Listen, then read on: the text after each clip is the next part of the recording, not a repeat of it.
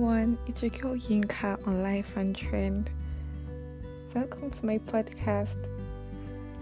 This weekend, I'll be randomly talking about things I've learned in my early to mid 20s.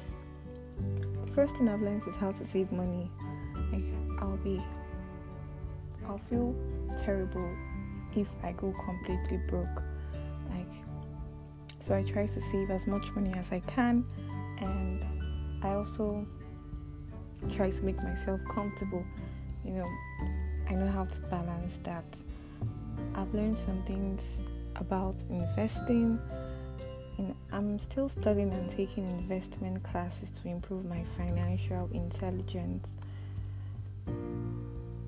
I've also learned how to network with people for the purpose of making new friends and having more opportunities.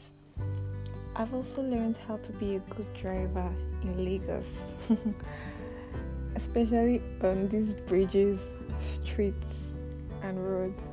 You know, it's one thing to know how to drive, and it's another thing to know how to drive on, let's say, third mainland without you having any negative thoughts of you entering inside the water. God forbid. so when it comes to dating, I've learned how to never put all my eggs in one basket. You know, maybe I'll actually talk about that later if I keep updating this podcast. You know, it's something interesting I would like to talk about. You know, I'm trying to take my time. I'm not trying to rush into anything. You know, you rush and you rush out. So I've learned how to be more caring and nurturing.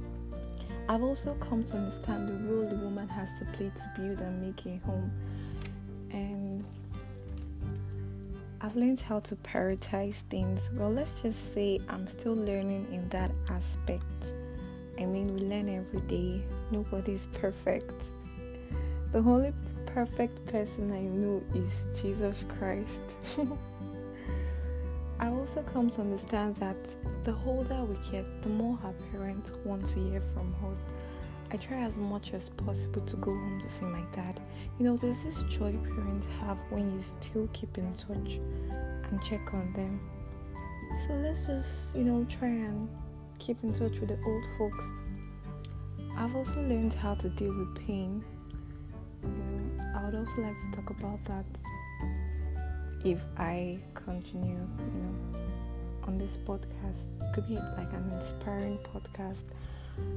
I've also come to understand that trusting people too easily can be dangerous. In fact, don't trust. The only person you should be trusting is yourself and good. Well, thanks for listening. Maybe I'll do part two, you know, when I actually sit down and organize my points and what I would like to say. And God bless you. Remain blessed. I pray that God answers our, our desires. Stay safe. Cheers.